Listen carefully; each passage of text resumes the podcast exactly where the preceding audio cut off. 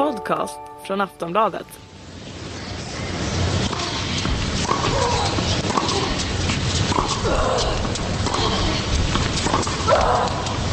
Planets. I said it immediately when she threw the ball. If that ball had gone in, we would have to play a left. Are you fucking kidding me?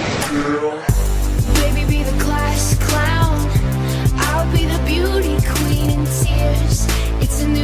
iPhone showing people how new we care. We're so happy, even when we're smiling out of fear. Let's go down to the tennis court and talk it up like yeah.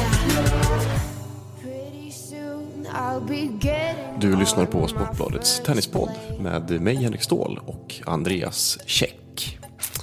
Eh, Den här gången så kommer vi bara, bara i all enkelhet att summera veckan som har gått. Och det har ju faktiskt hänt en del, särskilt i Barcelona. Eller vad säger du Andreas?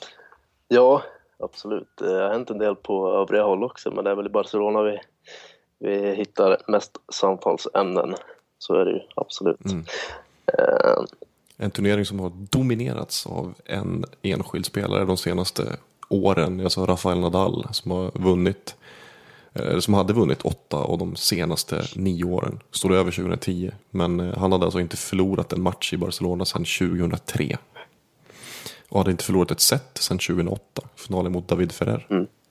Men eh, ja, det gick inte jättebra för honom den här gången.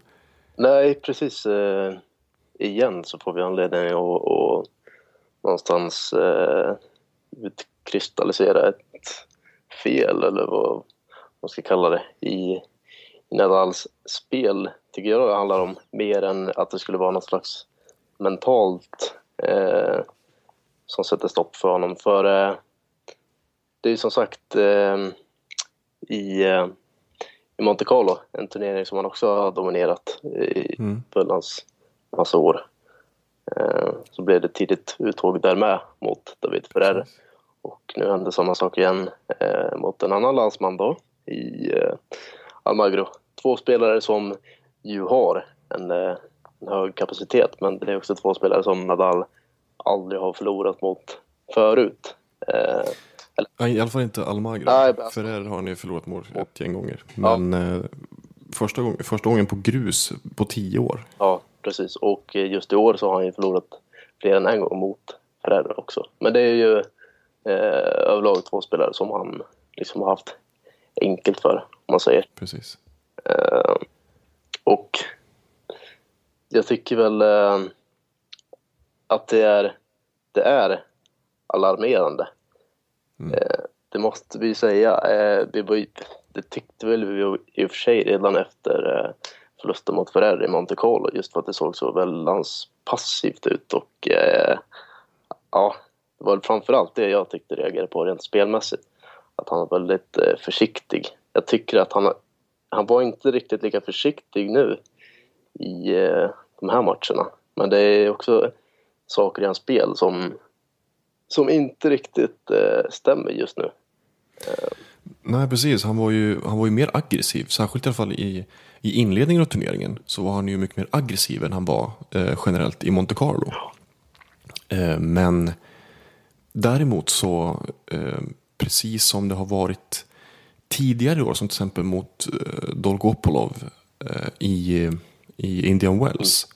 Så har det varit så ganska jämna matcher. Alltså då tänker jag nu Dolgopolov och nu, eh, nu senast då Almagro i kvartsfinalen i Barcelona. Så har det varit eh, ganska jämna matcher som Nadal faktiskt har kunnat vinna. Han har liksom haft sina chanser. Men han har bränt dem. Han har liksom inte varit som bäst när det har gällt som mest. Vilket ju annars är, annars är hans kännetecken. Mm. Ja, precis. Eh, och då låter det som att vi antyder att det är något, eh, något med det mentala. Det kan, det kan ju hänga ihop så att eh, om spelet inte riktigt stämmer så tror han inte på sig själv lika mycket heller. Jag tycker framförallt att man märker det, har märkt ganska länge att han tappar liksom lite längd i sina transportslag. Att eh, de landar ganska ofta på servlinjen. Eh, Och eh, det känns som att man börjar märka nu att det är fler och fler som, som liksom utnyttjar det. Eh, och det hänger ihop med att han har- har fler förluster mot sämre spelare. Att de någonstans hämtar inspiration av varandra och ser att eh, eh, det går faktiskt att besegra Nadal. Det känns som att eh, ja, eh, de, de tar sina chanser snarare än att Nadal eh, viker ner sig. För jag tycker inte att han jag tycker inte att han har chokat bort de här matcherna utan det är mer att han har gjort ganska dåliga insatser och tidigare år så har han liksom det är sådana matcher han vinner även fast han inte spelar särskilt bra. Det har räckt liksom. Ja, Ja, precis. Jag, jag tycker egentligen inte att det handlar om att Nadal har gått ner sig jättemycket. Utan att eh, mer att motståndaren faktiskt vågar ta chansen på ett annat sätt. Och det är Ja. det som är alarmerande för Nadal. Att han liksom inte har kanske den respekten som han haft tidigare. Jag håller delvis med om i det resonemanget, men inte fullt ut. Därför att jag tyckte att de här tendenserna såg vi redan ganska mycket av förra året. Och det var ju framförallt efter Horacio Ceballos stora skräll i Vina del Mar. Ehm, där, där Ceballos ju alltså vände och vann mm, över Nadal i finalen. Och då var ju Nadal visserligen, hade ju precis kommit tillbaka, det var hans första turnering efter den här långvariga skadan, borta sju månader. Så, så det var väl inte liksom jätteförvånande att han, eh, ja, att, alltså rent spelmässigt var lite kackig. Men det var ju fortfarande en enorm skräll att, att Ceballos eh, vann den matchen. Och efter det tycker jag att det var många spelare som klev fram och faktiskt eh, pressade Nadal på ett helt, och då menar jag lägre rankade spelare, till exempel eh, Martin Klijan och Daniel Brands i Franska öppna. De båda tog ju set mot honom. Och det var ju liksom, vad, va, vad är det som händer? Liksom, Martin Klijan ska inte kunna ta ett set mot Rafael Nadal på Roland Garros. Ja, precis. Roland Garros. Men eh, jag tyckte att jag såg det, såg sådana tendenser under egentligen hela förra säsongen.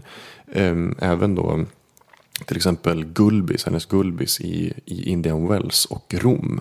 Som ju tog set mot Nadal och pressade honom och faktiskt var nära att vinna. Men då var det så att Nadal ändå höjde sig liksom ganska ordentligt i de här lägena där han, där han låg under och var liksom eh, faktiskt i farozonen. Likaså det kanske bästa exemplet det var ju mot Fabio Fognini ju då i Peking där han låg under med 2-6, 1-4 och liksom verkligen höll sig eh, liksom en hel ribba upp och eh, vände den matchen. Det tycker jag inte att man har sett i år så speciellt mycket av. Jag menar, han hade matchbollar mot sig mot Pablo Andujar i Rio de Janeiro och det ska han ju inte ha. Ja, precis. Nej, jag, jag, jag förstår det. det är, eh, då, då snackar vi lägre rankade spelare. Det som vore att betrakta som en superskräll om de slår Nadal. Det är sådana förluster som man ser liksom dyka upp eh, då och då, men väldigt sällan. Och då handlar det ofta om att eh, den toppspelaren har någon skada eller bara en extremt dålig dag. Eller om det är liksom som i Wimbledon, eh, där Nadal har hållit på sådana skrällar där en Federer förlorade mot Stakowski och så vidare. Men det är just det som jag ser det som alarmerande för Nadals del är att han numer, numer känns det inte givet att han ska vinna matcher mot, mot de som är så pass bra så de faktiskt kan slå honom utan att vi ska liksom prata om det ett år framöver. Liksom vi, vi kan prata om eh, eh, Darcis-förlusten i Wimbledon flera år efter för att det var ju en enorm praktskräll. Men eh, Ferrer och Almagro de ligger ju faktiskt där uppe eh, runt topp 10-strecken och har ju liksom en, en jättehög kapacitet. Och Nadal börjar förlora fler och fler sådana matcher. Då är det ju någonstans eh, alarmerande, tycker jag. Och det är också väldigt intressant nu som spekulerar. Alltså det är väldigt eh, ganska olika teorier som, som flyter upp till ytan så att säga. Jag, jag har faktiskt inte sett någon enda eh, prata om någon eventuell skada. Och det tycker inte jag heller att man ser. För jag menar, eh, den här, den här ryggskadan i, i Australiska öppna. Det känns som att han studsar tillbaka efter den ganska omgående. Och jag menar, han vann ju trots allt titeln i Rio de Janeiro. Och han har gått till final i, i Miami och han har gjort bra matcher sedan dess. Och han har själv inte pratat speciellt mycket om den här. Det var väl kanske möjligtvis eh, liksom i inledningen av Rio de Janeiro. Han nämnde det väl kanske efter Dolgopolov-förlusten i, i Indian Wells. Men i övrigt har inte han pratat speciellt mycket om att han haft några känningar av den här, den här ryggskadan. Nej, Så det tycker jag och, och det brukar ju inte, han, han brukar inte dra sig för, från att prata om sånt. Som där. Nej, Ja. precis. Han brukar ju vara ganska öppen med det. Så att jag tycker liksom att man kan helt och hållet eh, stryka skada från, från eh, listan över suspects. Så. Men eh, däremot har jag sett lite olika eh, liksom spelmässiga teorier. Och där eh, och lite så här liksom, framförallt paralleller också skulle jag vilja säga. Eh, Steve Tigner, eh, amerikanska skribenten, han har ju dragit ett gäng paralleller till Roger Federers säsong 2010. Eh, För det var ju en, alltså då var ju det Federers, en av Federers sämsta säsonger på flera, flera, flera år. Han vann ju liksom, han vann Australiska öppna. Men sen efter det så åkte han på ett gäng stjärnsmällar. Han förlorade mot Albert Montañez, han förlorade mot Robin Söderling, eh, Guillermo Fiss. Flera spelare som han aldrig hade förlorat mot tidigare. Och eh, han, hade liksom, han hade det ganska trögt. Och det ansågs ju vara liksom en av hans sämsta säsonger i karriären. Liksom då. Och så här, mycket snack om, om Federer hade gjort sitt. Liksom, då. Eh, Federer var ju 28 då. Nadal fyller 28 i år. Så där drog man också någon parallell. Nu är visserligen, ja, Federer fyllde väl 29 det året. Men ja, hur som helst. Um, och också då att man ser att 2009 så förlorade ju Federer den här finalen mot eh, Jean Martin del Potro. Och han hade dess- dessutom också vunnit Franska öppna för första gången i karriären. Och han fick barn 2009. Så det var mycket så här, man kanske liksom kunde ifrågasätta Federers engagemang på något sätt. Och jag tycker mig också faktiskt ha sett en viss mättnad hos Nadal. Jag vet inte riktigt, alltså det känns nästan bisarrt att prata om det. För Ja, det gör det Nadal, verkligen. det är ju som att han, liksom, han lever och andas tennis. Det enda som finns i hans liv det är att vinna titlar. Mm. Men faktiskt, efter US Open-segern så har han liksom inte sett riktigt lika taggad ut. Liksom. Som finalen i Peking mot Djokovic där han var väldigt uddlös. Och han själv sa typ att Nej, men jag varit så här mentalt utmattad efter US Open typ. Eh, Likaså i, i, i Shanghai Masters och i, när han förlorade mot Del Potro. Paris Masters han förlorade mot Ferrer. Eh, World Tour Finals gjorde en jättebra turnering. Och sen har det liksom, ja, alltså, vi måste ju också försöka se det liksom, det är ju ändå relativt där. Alltså Nadal ligger fortfarande fyra på säsongsrankningen och då har han gjort det som vi tycker är något av en så här platt säsong hittills. Eh, så att han har ju fortfarande en enorm kapacitet. Det är bara liksom att vi inte är vana vid att se honom, särskilt inte nu, alltså att han förlorar, att, eller att han inte vinner Monte Carlo eller, eller Barcelona. Det har ju inte hänt sedan 2004. Ja, precis. Nej, men eh, det, det, de påminner ju om varandra ganska mycket, de säsongerna som vi jämförde med eh, Federers eh, 2010. Eh, att det, det någonstans, att det, det var väldigt oväntat bara att eh, någon som har varit väldigt överlägsen väldigt länge plötsligt börjar förlora mot sämre motståndare. Eh, inte, alltså, på regelbunden basis kan vi inte säga, men nu, nu har det liksom hänt två gånger inom loppet av två veckor. Eh, det, det, det, det är det som gör det så sensationellt någonstans. Eh, jag har bara väldigt svårt att se att Nadal skulle vara mentalt utmattad. Eller jag har inte svårt att se det. Det, det vore ju någonstans ganska, ganska rimligt. Men Nadal är ju en kille som nästan är, är så pass mycket tävlingsmänniska så det någonstans blir eh, eh, lite läskigt. Alltså, det, det, jag tror inte att det finns någon som har samma eh, ska vi kalla det tävlings, tävlingsinstinkt eller vad, vad är det? Liksom, det, det är bara det, liksom varje träning, varje sekund av varje träning så, så brinner han så mycket för att utveckla sig själv och för att ja, förbereda sig på bästa sätt. Och, mm. Jo men så, så är det ju. Och där är det ju en annan, en annan eh, teori som har framförts. Det var ju en, en portugisisk tennisskribent som heter Miguel eh, Seabra. Eller hur det nu ska, alltså portugisiska är så jättebisarrt språk. Jag vet inte hur det uttalas. Men efter, eh, efter eh, förlusten nu då i Barcelona så menar han, han, på, han menar att Nadal har gjort tekniska justeringar i sitt grundspel och i sin positionering för att kunna liksom bättre matcha Novak Djokovic. Och att de här förändringarna har påverkat honom negativt mot andra spelare. Att han har försökt lägga om sitt spel för att liksom bättre kunna eh, stå sig liksom mot Djokovic. Men att det är i- sin tur så här, det, det lirar inte lika bra mot andra spelare.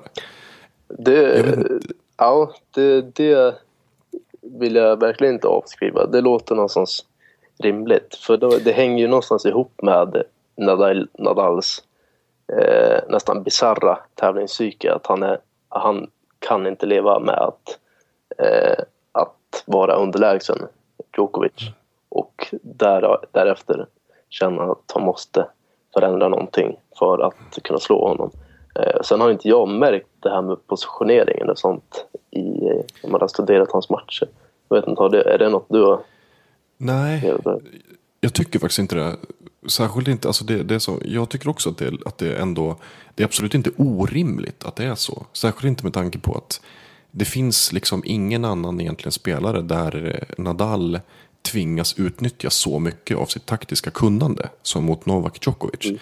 Jag tycker att om man, om man analyserar eh, deras liksom, matcher, om man säger från typ US Open 2010 och framåt, så är det väldigt få matcher som, som påminner mycket om, alltså självklart påminner de mycket om varandra liksom sett till grunderna. Så här, det, är, okej, det är långa dueller och det är all, alltså allt, allt där som är liksom det, det självklara och uppenbara. Men på, på ett liksom lite djupare taktiskt plan så är det väldigt mycket justeringar som görs från båda spelare mellan, alltså liksom, mellan varje match. Ehm, och ehm, där är det ju såklart så att Nadal måste ju göra stora justeringar i sitt spel på, på hardcourt och inte lika stora justeringar på grus. Liksom. På grus kan han ju egentligen bara spela sitt spel Eh, och det räcker. På samma sätt som att Djokovic kan ofta spela sitt spel på hardcourt och, och det räcker liksom, mot Nadal. Det är Nadal som måste göra väldigt stora justeringar. Men, eh, men jag tycker inte att, alltså det som talar emot det på något sätt när det gäller just mot andra spelare, det är ju att det är ju knappast så att Nadal skulle vara passiv mot Djokovic på grus som han var mot Ferrer. Nej. Att låta, att, som han gjorde mot Ferrer i kvarten i Monte Carlo, där lät han Ferrer styra spelet. Eh, och det är ju någonting Nadal absolut inte vill mot Djokovic på grus. Alltså Nadal har i vissa matcher på hardcourt låtit Djokovic styra spelet och försöka alltså verkligen då medvetet göra det på ett taktiskt plan. Det har väldigt sällan funkat.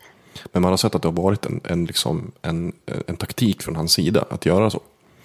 Eh, Men på grus, där ville han ju styra spelet mot Djokovic. Som man ju såg typ i Franska öppna finalen 2012 framförallt. Där var det ju Nadal som dikterade villkoren. Eh, Men så att, ja, jag måste ändå, just nu måste jag säga, nej, jag har inte sett någonting sånt. Eh, Det, det må- måste ju i så fall vara typ, alltså det kan ju för sig vara på, en- på en djupare nivå sett till Alltså pratar man om, om så grundspel och så tekniska justeringar där.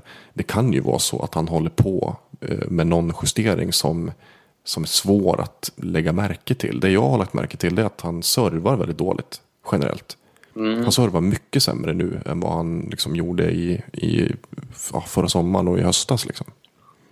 Fast ja, jag, jag har inte tänkt på det jättemycket men det är möjligt att du har rätt. Men det känns också som att eh, den här förändringen måste han ju ha börjat eller den eventuella förändringen i sitt spel måste han ju ha börjat fundera på eh, ganska tidigt efter att han kom tillbaka efter det sju månader långa uppehållet. Eh, Det känns ju inte som att serven är det första man lägger om efter att ha varit borta i över ett halvår. Eller? Eh, nej, precis. Men det jag tänker på är ju alltså de justeringar han gjorde förra året eh, på hardcourt. Det var ju framförallt att han spelade mycket mer aggressivt och verkligen försökte ta kommandot. Liksom. Sen händer det ju väldigt ofta och det är inte, det är inte alls konstigt att man, att, att man liksom hamnar i, i gamla hjulspår på något sätt. Nej. Som ja, men typ mot Gulbis i Indian Wells, och även Del Potro i finalen i Indian Wells. Där han blev så väldigt passiv och liksom lät Del Potro styra och ställa. Men hans ambition var hela tiden att kliva fram och kliva på och sätta press. Och, liksom, vara aggressiv. Eh, men vi vet ju att han har ju eh, jobbat på det här med serven tidigare. Som när han hade, så här, när han hade sin superserv 2010 då i US Open. Det hade han ju jobbat med i typ ett och ett halvt år. Eh, och det vet jag, alltså, jag minns faktiskt inte ärligt talat. Alltså, jag kommer inte ihåg hur hans serv var innan liksom, den där piken i US Open. Eh, Det är bara någonting jag har noterat, att han, att han servar sämre. Liksom. Och framförallt typ i, i viktiga game. Så här. Game som han absolut inte ska tappa, tappar han. Eh, ofta ganska lätt. Som att han blev bruten, jag har för mig att han blev bruten blankt eh, vid 4-4 mot Ferrer i Monte Carlo. Och då bara, okej nu kommer ju Ferrer och serva för matchen. Så det är inte ett så jättebra game att tappa serve i. Liksom. Nej, för det har ju annars varit eh, lite av hans kännetecken också. Att han, han servar ju sällan bra liksom, överlag. Men det är just i, i de här kritiska lägena, i 15-40-lägena. Det är då han plockar fram sina S och sina andra turnables. Och han, han servar ju ofta smart. Liksom. Ja. Han servar ju så pass bra så att han ska få övertaget i duellen. Ehm, ja, ja, men det, det känns väl som att jag tycker ju, kan, alltså, jag håller med om att det, det är alarmerande. Eh, särskilt nu eftersom det är faktiskt inte jättelångt kvar till Franska öppna. Så, jag menar, han, han kan ju inte fortsätta så här. Det måste ju liksom hända någonting. Han måste ju växla upp. Ja, precis. Eller, för det, det är liksom det att eh, eh, vi, vi har ju alltid tänkt att den här säsongen så kommer det stå mellan två personer, eh, Nadal och Novak Djokovic. Nu har vi Djokovic lite skadad. Eh, Murray inte tillbaka från sina ryggproblem eh, och sen är det gruvsäsong också. Eh, för där vet vi inte riktigt var han, var han står, men vi har liksom Wawrinka i stor form, men Federer i, i fin form. Som eh,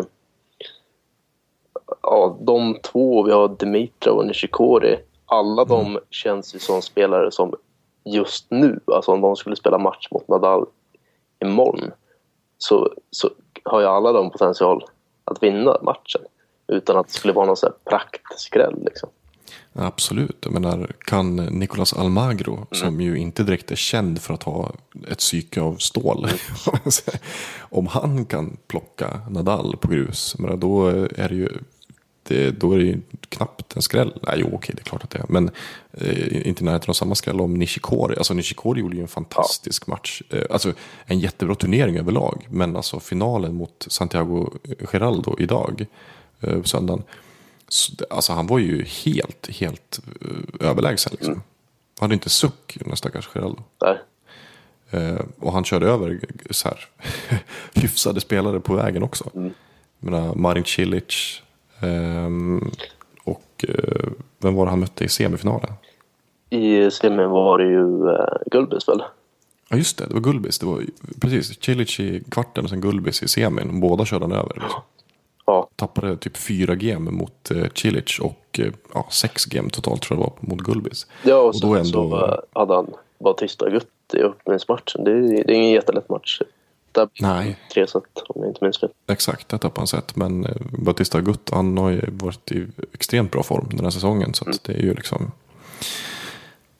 Ja, ja, men det, det, det är ju det här också. Att eh, det som blir på något sätt alarmerande. Och det, det, det som är viktigt nu ändå att poängtera det är att vi målar ju inte fan på väggen på något sätt. Nej, Alltså, och- vi säger och- bara att, att det finns, och för det är ju så att det var alarmerande eh, med Djokovic svaga säsongsöppning. Att han åker ut i kvarten i Australiska öppna och sen gör liksom några plattmatcher. Det var alarmerande. Men han lyckades ju ändå vända på steken.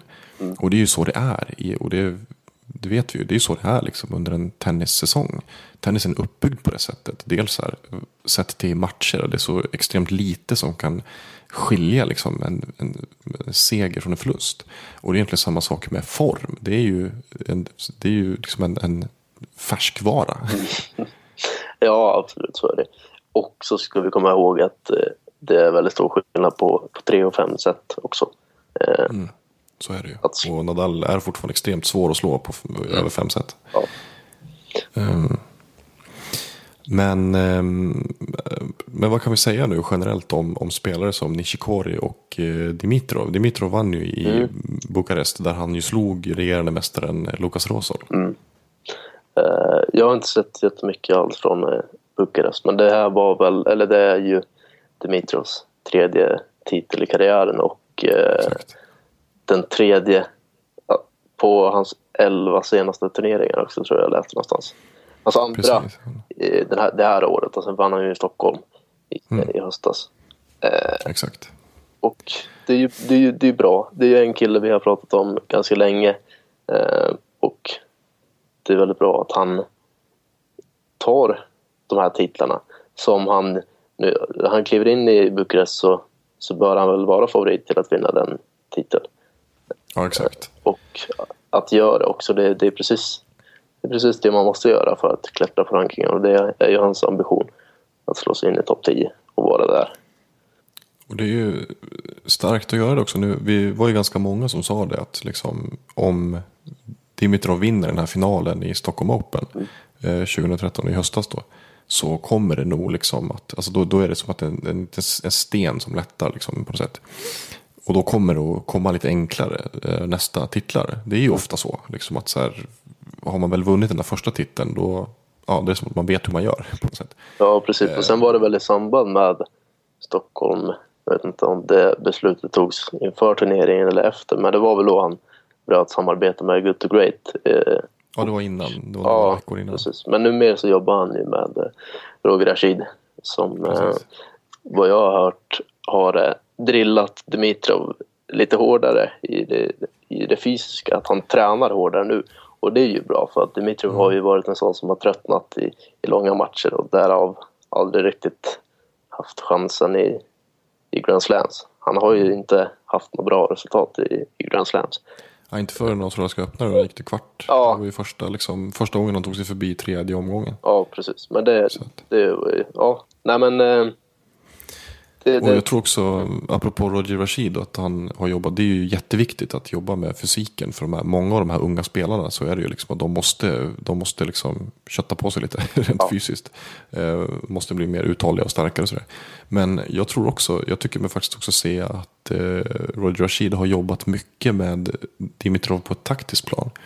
För att eh, jag tycker ju att eh, när Roger Rashid jobbade med Joel Tsonga så utvecklades ju Tsonga jättemycket på grus. Och där tyckte jag just att alltså, Tsonga har ju alltid haft vapnen för att lyckas på, på grus faktiskt. Och han har också haft problem med, liksom, med fysiken sett till uthållighet och sådär. Men när han är i, i bra form då har han liksom de offensiva vapnen och han är också en duktig försvarsspelare.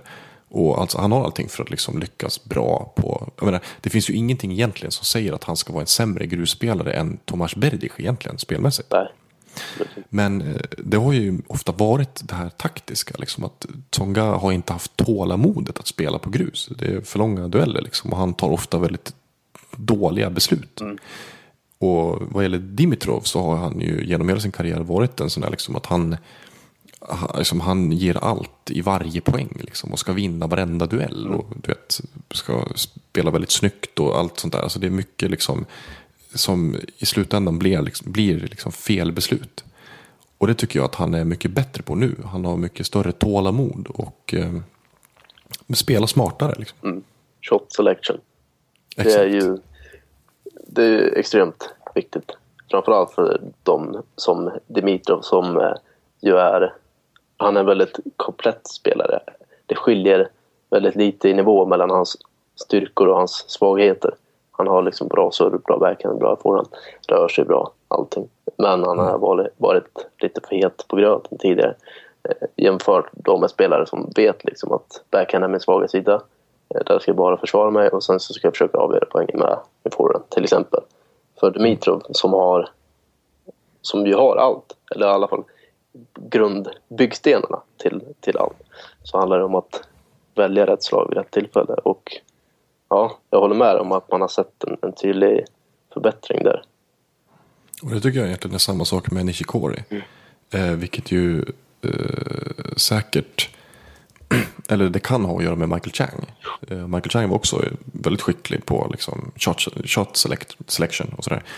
Men ehm, eh, Nishikori, han har också varit, alltså, det är lite som det här med Andy Murray. Att Andy Murray är dålig på grus, det är ju egentligen, det är ju lite konstigt nästan. Eller på sätt och vis inte. För att vi vet att Andy Murray har ett spel som lämpar sig väldigt bra för, för snabbare underlag. För att han utnyttjar motståndarens kraft. Liksom. Han sätter inte så mycket fart på bollen själv utan han utnyttjar motståndaren. Alltså, han är, Andy Murray är väldigt mycket av en 2010-talets Leighton Hewitt.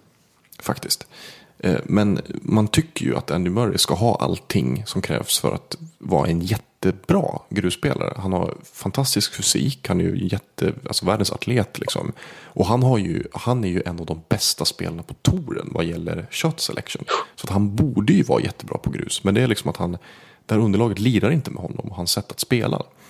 Eh, och Nishikori han är ju stöpt i ungefär samma form som Andy Murray. Förutom att Nishikori är i grunden lite mer aggressiv.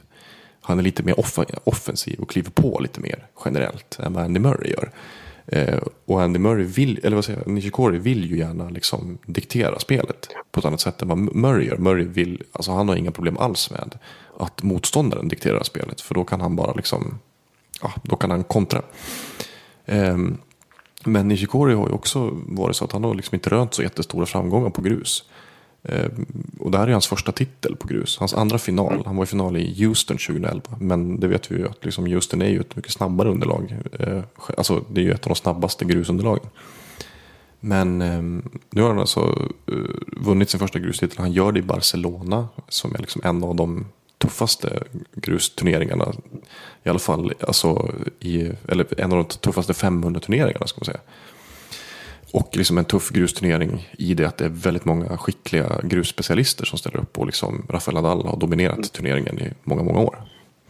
Eh, och nu gör han det i liksom överlägsen stil. Och där ser man ju liksom att så här, shit, nu är ju verkligen Nishikori på gång. Absolut. Verkligen. Eh, alltså just i detta nu så han skulle definitivt eh, platsa som eh, eh, ja, världsfemma, världssexa. Alltså istället för typ Songa Berdych. Alltså just i detta nu så tycker jag att han, han håller faktiskt den nivån. Verkligen. Bara för han får hålla sig skadefri. Han har ju varit väldigt skadebenägen genom åren. Så att eh, håller han sig bara hel och frisk så, så tycker jag han har ju, poten- han har ju absolut potential att, att etablera sig som en toppspelare. Särskilt sen i det här vakuumet som kommer uppstå efter liksom att Big Four-eran är helt och hållet slut. Och Djokovic och liksom Nadal och de börjar bli lite äldre. Och alla de här spelarna som kommer. Då är det ju liksom. Det är Dimitrov, det är Nishikori, det är eventuellt Gulbis. Vi har ju liksom yngre som Dominik Thiem och Jiri Vesely och sådana här spelare. Eh, och där är ju Dimitrov, han lyfts ju ofta fram som liksom den stora tronarvingen. Men Nishikori är absolut liksom ett hett namn framöver. De kommande åren. Och har ju varit det i flera år också.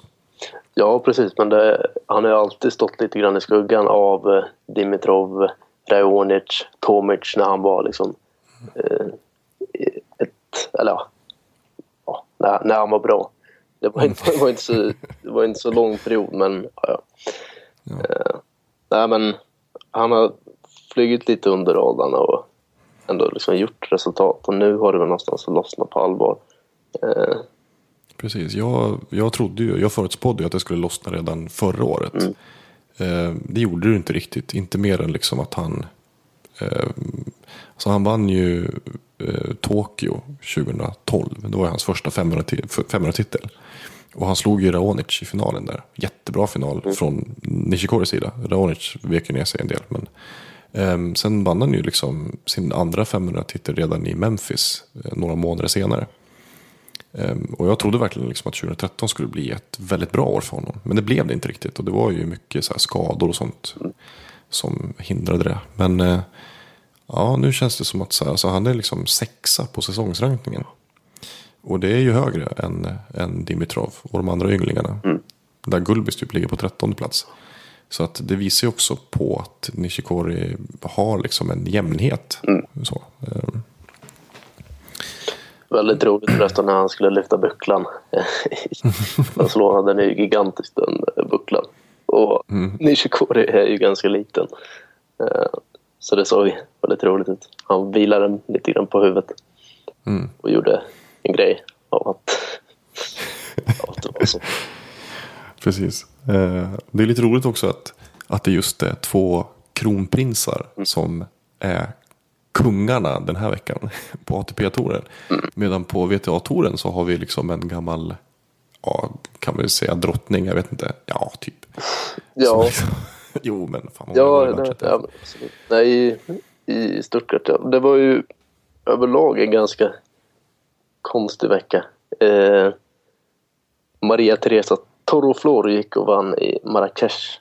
Det borde vi nämna. Det var hennes första betaltitel. Hon är 92 tror jag, spanjorska. Eh, men att vi får dem, för det är de fyra stora turneringarna som, som har spelats. Att Sharapova, Toroflor, Dimitrov och Nishikori skulle stå som segrare. Det, den som hade gjort ihop den odds-feelingen inför veckan hade varit ganska rik. Det, det tror jag. Ja, det, det var nog... För, det var eh, nog ja, nej, för, för Sharapova trivs jättebra i Stuttgart och var, var regerande mästare. Jag tror att det är tredje gången hon ställer upp och det är tredje gången hon vinner. Precis, Men det är hennes tredje raka. Och det är ändå en Premier-turnering också, det ska ju nämnas. Ja. Så att det är ju liksom en av lite högre nivå Ja. på VTA-touren. Men jag hade definitivt inte henne som favorit inför turneringen just med tanke på hur henne, hennes år har varit. Det här är ju hennes första titel för, för säsongen. Precis, ja, jag håller med. Jag trodde ju inte, och det var ju till och med liksom så här, om hon hade, om inte hon hade gått till semifinal, då hade hon trillat ur topp 10. Mm. Och då, inför turneringen tänkte man att så här, ja, men det är ju inte alls omöjligt att det blir så. Liksom. Det kändes att det hade inte varit någon skräll om Sharapova hade åkt ut före semifinal och tappat sin position liksom, innanför topp 10. Eh, Men istället går hon och vinner liksom. Hon gör det ju bra också. Hon var ju pressad där i, i sin i, i första matchen mot Lucy Safarova. Men sen så liksom bara kör hon ju över Pavlyuchenkova och Radvanska Iran. och Sara Irani. Ja. Och Irani är ändå liksom en, en duktig grusspelare. Mm, absolut.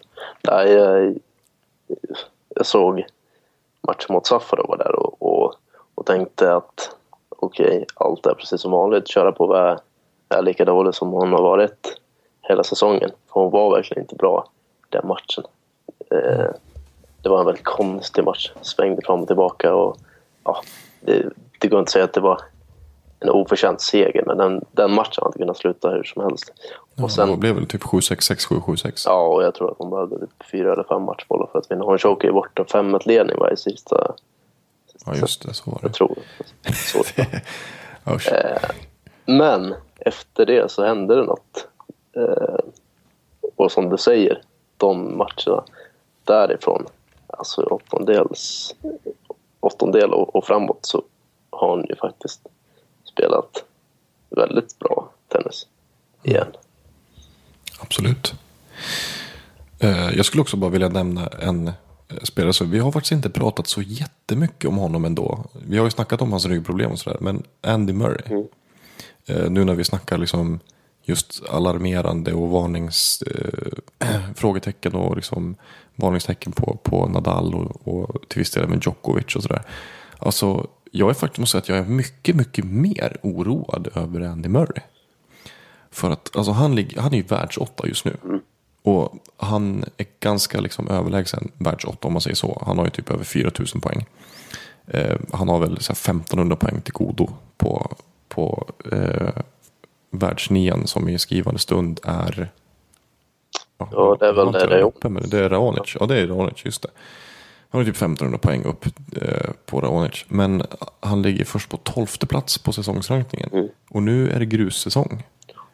Ehm, han har i och för sig liksom inga, inga, inga poäng att, att försvara. Liksom. Men, men om man ser till säsongsrankningen så han kommer ju inte, kommer inte spela in en jäkla massa poäng om man säger så. Det är ju inte hans time to shine nu. Nej, Och alltså, det känns som att här, risken är väldigt stor. Att han faktiskt kan trilla ur topp 10 under året. Särskilt med tanke på att jag menar, i Wimbledon där han är regerande mästare. Tänk om han, men alltså, om han är liksom sidad. Om han bara är kvartsfinalsidad liksom. Och kanske stöter på typ. Alltså, menar, Teoretiskt kan han ju få stöta på typ Federer, Djokovic, Nadal liksom. Eh, Efter varandra i princip. ja, så kan det mycket väl bli. Eh, men Och det, ja, det är ju lite tufft. Jo, det är det. Jag vet inte, det, det känns som att man ställer in sig på att det skulle bli ett mellanår. Eh, eller om det var för att man fick känslan av att Murray själv hade ställt in sig på att okej, det här är säsongen då min rygg ska bli liksom bra på riktigt och sen får det börja hända saker igen. Som att, för jag tycker inte att han själv personligen har uttryckt någon oro. Och då, Nej, då har jag känt mig ganska lugn. För att Mm. Murray är ju en sån som i alla fall tidigare i karriären har liksom klagat väldigt tydligt och öppet när det har varit motgångar. Jag tycker inte att han har gjort det nu. Men jag håller med dig om att kollar man på det så rent liksom statistiskt och, och, och så så är det ju är det ju orosmoln kring Andy Murray definitivt. Och jag menar med tanke på att eh, Del Potro är skadad och ligger väldigt långt ner på säsongsräkningen och han har mycket poäng att försvara eh, i slutet på året och sådär. Där kan vi ju nog eh, man, det ska nog ganska mycket till för att Del Potro ska, ska försvara sin liksom, plats inom topp 10 just nu. Så att där har man ju en plats till förfogande för de här spelarna som, som kommer underifrån. Eh, och där är ju frågan om inte Andy Murray, alltså det skulle inte förvåna mig om, om Andy Murray också försvinner där topp 10. Och liksom, sen har vi Raonic som ligger på ja, runt 20-strecket på säsongsrankningen. gjort en, liksom, han har inte haft en jättebra säsong hittills. Han har gjort en del bra resultat, men han har också varit skadad och borta och sådär. Och ja, han har en del poäng att hämta in, så att säga. Så att det, det känns som att det finns ju så att tre platser som, är, som det verkligen går att slåss om eh, ordentligt inom topp 10. Sen kan ju alltså vad som helst kan såklart hända. Men det som är viktigt att komma ihåg när man pratar säsongsrankning kontra världsrankning det är ju att jag menar sidningen, den, det handlar bara om världsrankning. Och har du bra sidning, ja då har du ju mycket större chans att gå långt i turneringar. Så att, eh, eh, men alltså visst känns det ändå som att vi kan ha så här tre, fyra helt nya namn inom topp 10 Ja. under det här året. Absolut, det, det, det är definitivt inte omöjligt. Det, det är lite konstigt både, liksom, både på VTA-touren och på VTA-touren nu. Det, det finns liksom inte lika tydligt i toppen som det har varit tidigare. Då. Och eh, förut så har det väl varit att man har tyckt att det, det, det skulle vara kul liksom, om det kom lite nytt som rörde om i grytan. Det är väl delvis det som har hänt men också så har det att göra med att de som har varit överlägsna förut har gått ner sig lite eller haft skador eller det har varit det har hänt saker liksom åt båda håll. De allra bästa har blivit sämre och de som kommer underifrån har blivit bättre. Det gör att det känns väldigt mer öppet än vad det gjort förut. Och eh, jag vet inte om jag tycker att det är enkom positivt för att det innebär ju också någonstans att vi inte kommer få se de här riktigt, riktigt bra matcherna. Jag vet inte, alltså har det varit någon match i år som slår, alltså en, en så här nosar liksom på att vara topp 10 match eh, senaste fem åren liksom. Har vi haft någon sån jättebra match den här säsongen? Det Ja, det skulle vara typ eh, Wawrinka Djokovic i Australiska öppna, men ja, alltså. det känns ganska tveksamt ändå. Ja. Men jag håller med om att det är väl förmodligen kanske den bästa matchen hittills för säsongen. Ja, det, det skulle jag nog tycka att det är faktiskt. I övrigt så har de inte duggat tätt. Nej, för om vi bara kollar liksom Australian Open för två år sedan, då hade vi fyra, tre åtminstone, matcher som var fantastiska. Liksom. Och det berodde ju på att det fanns en tydlig, ja då var det ju en topp tre i och för sig, men alla de var extremt jävla bra just då. Eh, Så jag vet inte, det är kul liksom att Dimitrov och Nishikori och till viss del Gulbis spelar bra och gör fina resultat. Eh, sen in, innebär inte det per automatik liksom att bara för dem är bra ifrån, ifrån sig så ska Nadal och Djokovic behöva bli sämre. Det har ju att göra med lite andra tillfälligheter, så skador och sånt. Men eh, ja, jag vet inte. Det var bara en reflektion som inte... Ja, det, ja Ja. ja, men absolut. Jag, jag håller med om det. Det är ju jättekul när, när det händer lite nytt. Men det får gärna vara så här lite måttligt. Alltså, det får inte bli kaos. Som det var på VTA-touren liksom, under ett gäng år. När liksom, Caroline Wozniacki var världsetta och det kändes som att som, vem som helst kunde gå och vinna Grand Slam. Det är ju, man vill ha en viss stabilitet liksom. Mm. Eh, sen är det jättekul om det är lite ovisst, men alltså det får inte vara för ovisst för då blir det, ja, det blir bara kaos av allt. Mm. Jag tänkte, ska vi avrunda Det detta med bara, bara nämna att det kommer att spelas tennis i Karlskrona? Mm. Future Tennis. Det, vi har ju ett gäng Future-turneringar i Sverige numera. Mm. Ehm, men eh, vad händer i Karlskrona? Eh, det är en Future-turnering som håller ganska låg nivå. Eh, de har väl inte delat ut alla wildcards än i och för sig. Det kan väl hända lite saker men jag tror att i detta nu, eh, sen söndag kväll, så är Christian Lidell första sidan. Mm. Jag tror att han är rankad 500 men det kan vara så att han är lite sämre rankad. Precis. Ja, han är rankad innanför 500 faktiskt. Alltså okej. Ja, till och med. Mm, När jag kollade upp det här. Mm. Christian Lidell som, som vi har eh, hattat lite fram och tillbaka mellan svenskt och, eh, och brasiliansk nationalitet. Men eh, han hade en svensk flagga bredvid sitt namn inför den här turneringen såg jag. Eh, och eh, ja, Elias Ymer är inte med och spelar den Future-turneringen. Mm. Ja, precis. Ehm, däremot ett gäng andra svenskar. Vi har ju då, inklusive Christian Lindell, så har vi åtta svenskar i huvudturneringen. Mm. Och sen är det väl fem i kvalet. Så eh, potentiellt väldigt många svenska spelare. Och det är precis så det ska vara. Ja. Det spelas tennis eh, på svensk mark. Liksom. Inga konstigheter. Mm.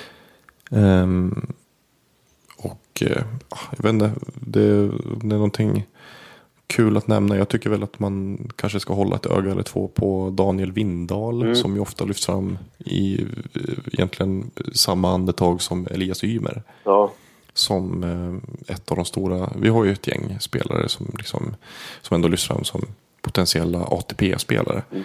Och det är ju Daniel Windahl en av dem. och precis haft ett halv dåligt år hittills. Han är ju inte jättebra slag, men det här är ju ett gyllene tillfälle att blixtra till. Och Absolut. Han har ju haft mycket skador i sin korta karriär hittills. Det är ju inte så, det är inte så bra. Han är väl drygt ja, 18 år va? mm, om han om inte har ja, om man- 19 kanske. Jag vet. Ja precis, eller om han fyller 19 i år. Ja, ungefär så. Men han, eh, han har haft mycket skador. Det är inte så bra i så ung ålder. Mm. Men ehm, Ja, nej men eh, vi, vi håller väl lite koll på vad som händer i Karlskrona i alla fall. Och får väl anledning att återkomma till det i nästa veckas Absolut. podd. Exakt, vad bra att du bara så här utlovar.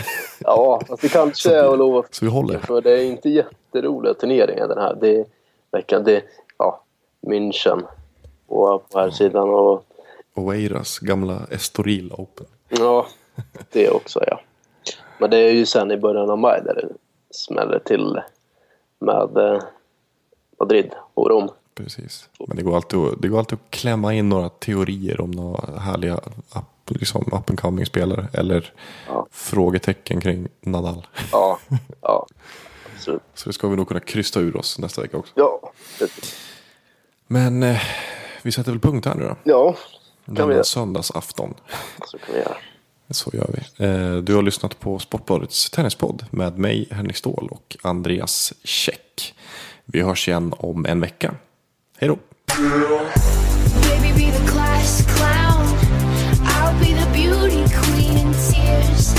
A new form showing people how little we care.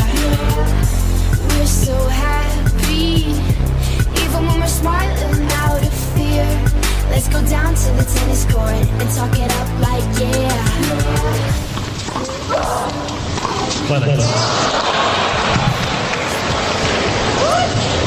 I said it immediately when she drove the ball. That ball had gone in, be back to play 11.